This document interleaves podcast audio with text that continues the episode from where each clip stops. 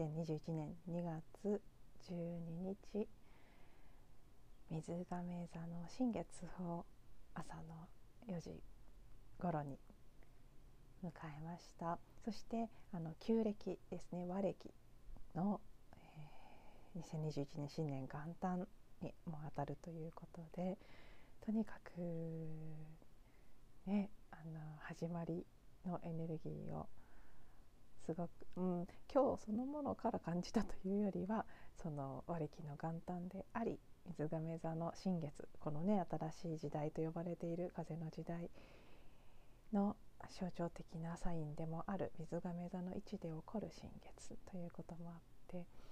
すごく、ね、本格的な2021年の始まりの一つのポイントになるんじゃないかなというふうに感じながら迎えました。で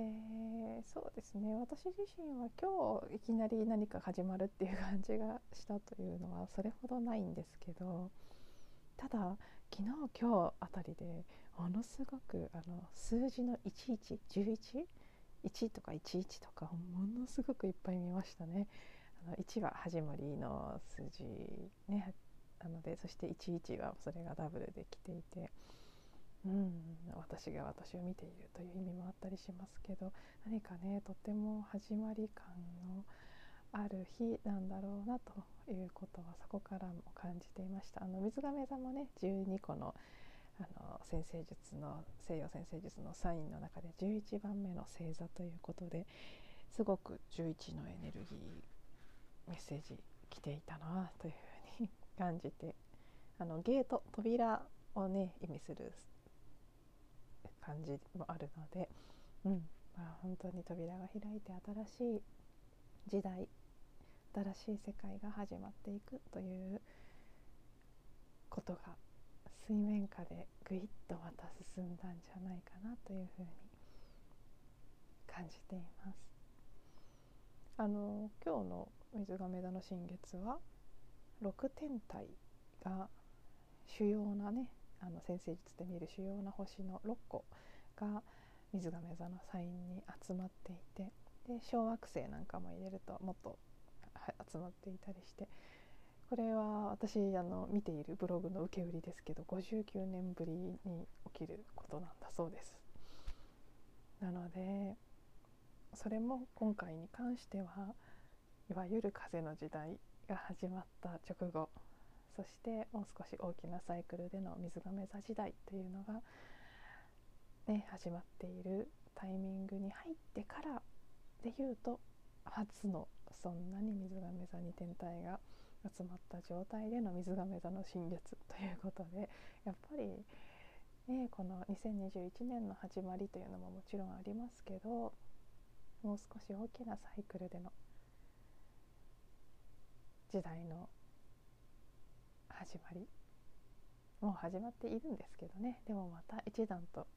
こうシフトが変わってギアチェンジしてね。段階が進むターニングポイントになっているんじゃないかなというふうに感じます。うん、まあねあの水星逆行中ということもあるので本当に現実のレベルで新しいことが始まってどんどん展開していくみたいなこと流れが起きるのは個人差もあるでしょうけど大きく見てももう少し先なのかなって日本だけじゃなくあの外国のねいろんな国を見てもやっぱり3月上旬ぐらいまで緊急事態宣言ロックダウン中という国が多いようなので、うん、全体で見た時にも本格的な始まりっていうのはやはり3月に入ってからもしかしたら次の新月かもしれないし宇宙元旦というふうに最近は呼ばれたりもする春分天、ね、春分の日ぐらいからかもしれませんね。それぐらいまではち側をもう一度見直してその新しい時代という世界の中でどう生きていきたいのかということを改めて自分に確認する静かに過ごしてもいい時間なのかなというふうにも思います。で、うん、今日はあの帰りが9時を過ぎることはもう最初から分かっていたので本当は音声を先に撮ってから出かけたかったんですけどどうしても日中まとまらず持ち越してしまったので結構今夜遅い時間にこそこそと喋っている状態で、えー、まあ短めにしようかなとは思ってるんですけど。日中であの話したいことが出てこなかったっていう感じの決まらなさじゃなくてたくさん出てきてしまってもうなんかどれから話していいかわからない今日という日今日の音声にどれを選びたいのかがわからないっていう感じでまとまらなくてそのまま出かけてしまったんですね。なので日中思っていたテーマはいろいろあるんですけど、まあ、それは時間もかかりそうなので改めてということにして今日は今日その夕方以降出かけてから感じたことすごく水亀座新越にもぴったりだなと思うことなのでそれを少しだけお話ししてみたいと思います。あのね、2つ結構はっきりと感じたことが2つあって一つは本当にこれからの時代これからのタイムラインの中で私たちはますます自分という存在を生きていく、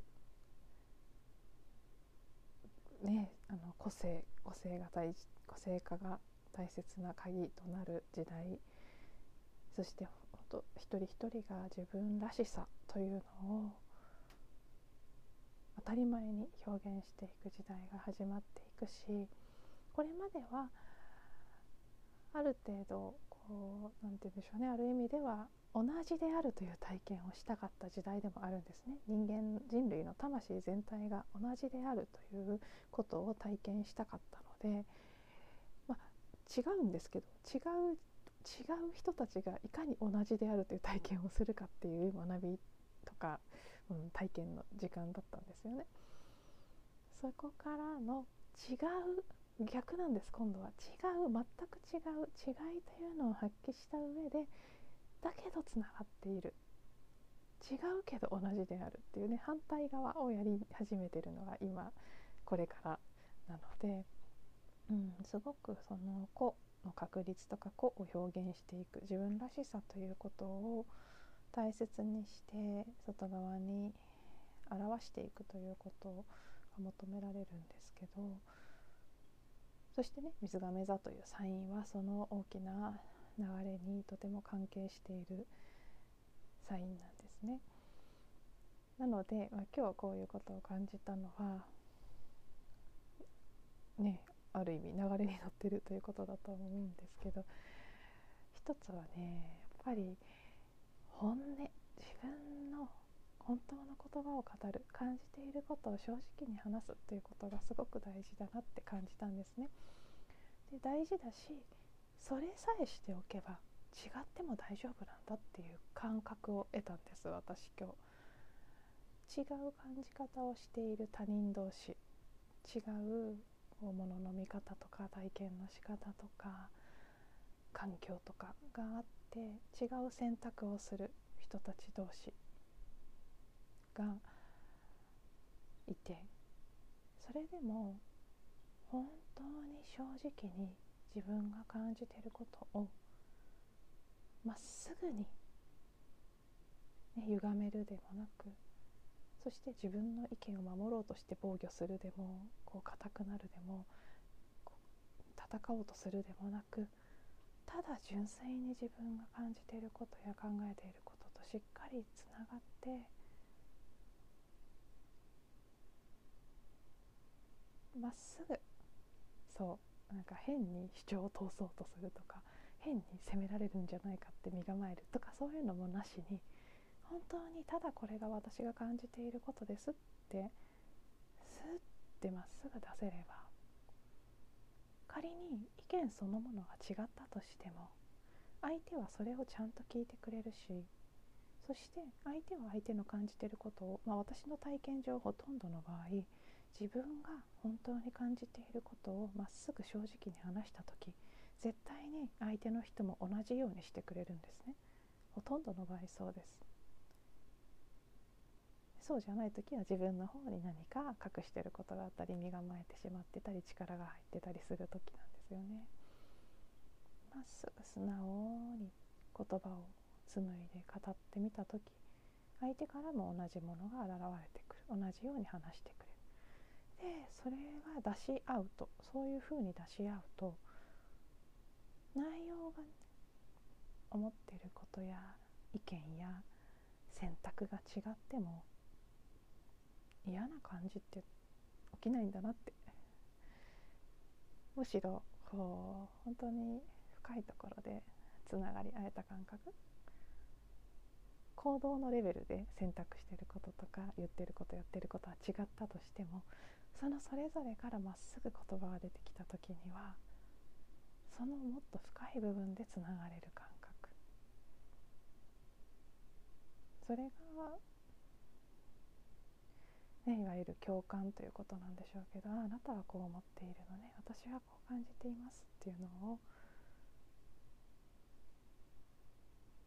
純粋に出し合う。そして純粋に聞き合うということ。ああそれさえできれば違っても全然怖くないんだなっていうのをなんか私は今日しみじみと感じたんです。えそれは、ま自分が正直に言葉を語れたということによる体験なんですけど。なのでねその時にすみません今なんか一瞬何言うか忘れちゃいました。そうそう。でそう。なのでそういう体験をしたことを通じてあのー、普段ね人とやり取りをしていて不快な感覚なんかモヤモヤとかざわざわとかイライラとかが残っちゃう時って相手と意見が食い違ったこととか相手から言われた何かによってモヤモヤしたって思ってしまいがちなんですけど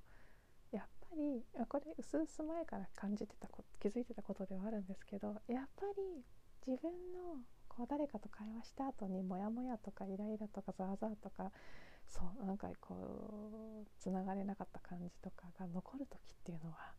自分が自分の言葉をちゃんと喋ってない時だなって。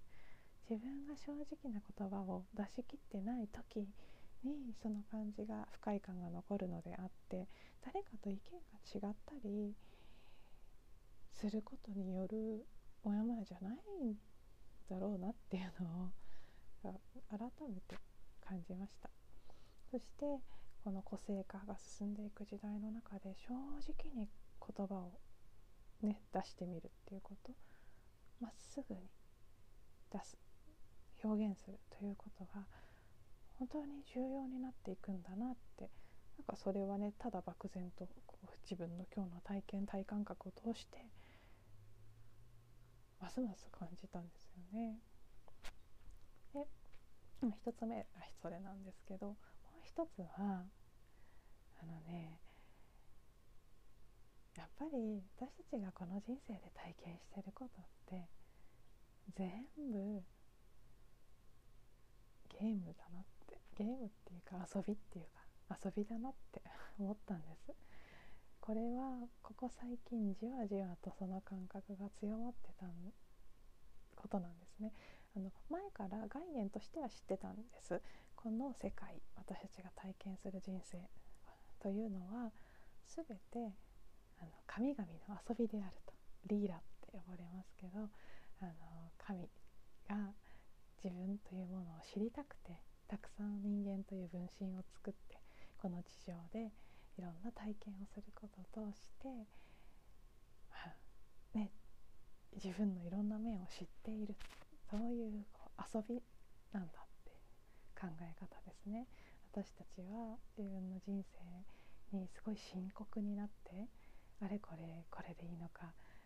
とか何か問題を解決しようとしたりとか必死になって躍起になって生きていきがちだけれども実はどんな体験はただの遊び。本来完全なもう完璧で全てを持っている神である存在の私が分身としての私。小さな私を作って体験をして遊んでいるんだっていうことその概念は知ってたんです。でもそれがねなんかここへ来て急に実感を伴ってきたんですね。前別の音声でもちょっとお話ししたと思うんですけど本当に何してても同じだなっていう感覚が最近すごい強くて例えばなんかダラダラと携帯のゲームをして遊んでいたとしてもマリンバの練習をして難しい箇所が弾けるように一生懸命何回もその部分をさらっているのだとしても確定申告のためにこうエクセルでね何か作業をしているにしてもこうやって音声配信をしたり YouTube どうやったらこう広まるかなって工夫したりしているのも何か学んでいるの？も友達と会って喋ってるの？がね全部同じ全部あ本当に遊びだな。ゲームやってるのもマリンバ弾いてるのもお金稼ごうとしてるのも全部一緒だなってなんかね感じちゃったんです。頭の理解を超えて深いところで感じ始めている。だから 自分以外の人で見てもお金を稼ぐというゲームに躍起になっている人もいればうん何かこう人間関係のドラマという遊びをしている人もいれば私の場合で割と多いのは自分も含めですけどなんか地球を救うというゲームに夢中になっている人もいれば、ね、それこそマリンバが上手に弾けるようになるとかもそうですし何かクリエイティブな創作活動をするという遊びを楽しむというのもあるしねなんかね全部一緒。どれでもいいんだなって気づいちゃったんです。感じちゃったんです深いところに。でもちろん選ぶ遊びが違えば例えばすごいお金を稼ぐゲームをやってる人と地球を救うために祈るゲームをしてる人とでは一緒には遊べないかもしれませんね。選ぶ遊びが違うから。全然違うから。共通点もないし。そうするとその違う遊びをしてる人とは交われなかったり一緒に遊べなかったりはするんだけどでもそういう人たちも結局その遊んでいるという私？人類全体としての私という意識の別の部分。遊んでいる主体としては一緒で。であっちの遊びやってる部分とこっちの遊びやってる部分っていう違う側面を体験してるだけだから結局同じなんだ結局一緒なんだって思ったらその、ね、全然違う遊びをしてる人のこともあんまり気にならなくなってきてしまってああの人はそこの部分で遊んでるんだなみたいな。そこの部分の遊びという体験をしてるんだなって感じるだけにちょっとずつですけど変わってきたんです。それが前は頭では知ってたけど感覚としては全然なくて全然違う価値観を持ってる人がいたらなんかざわざわもやもや気になっちゃったり自分が正しくないんじゃないかみたいに悩んだりいろいろあったんですけど自分のことにせよ他人のことにせよ本当に遊んでるだけでそして何をしててもいいんだって感じてきてしまった。いう今なんです。そうすると今日このメスガメ座の新月ね始まりのエネルギーがすごくあるこの11がすぐメッセージとしてもバンバン来ているこのタイミングに私が私に問いたいことはじゃあ私は何をして遊びたいのか残りの人生をまあね人生多分うちは長寿の家系なのでまあおそらくあと半分ぐらいはどんなに短く見積もっても生きると思うんですけど残りの時間何をして遊びたいだろうって。どんな遊びでもいいしこの地球上には本当にいろんな種類の遊びがあるぞって。で何してもいい許されているって。ただ本当に好みだけの問題なんですよね。通のねゲームとかで言ったってパズルゲームもあればロールプレイングもあればアクションもあればねこうクイズとかスポーツとかいろんなゲームがあるじゃないですか。でそれのどういうのが好きってやっぱり個人の好みってありますよね。同じロールプレイングだとしてもドラクエとファイナルファンタジーじゃ全然絵柄とかストーリーの質感が違ってそれにも好みがあるじゃないですかそういう感じで何をしてもいいんだけど自分の好きなものをやった方が楽しいし自分の好きなものをやっていい。自分の好きなものやってた方が当然情熱も湧くし、ね、エネルギーも湧いてきますよね。活力も湧いてくる。だからそうもう大事なのは自分が何して遊びたいかだけなんだって。自分はどんな遊びが好きなのかどんなゲームが好きなのかどんな質感でどんなことしたいのか好きなことしたらいい好きなことは何なのか。もちろんねここでは自分が何をしたいのかっていう側面と何をすることになってるのか自分がこう全体の中でどの部分を担当することを決めてきたのかっていうその大きな意思の部分と自分が今小さな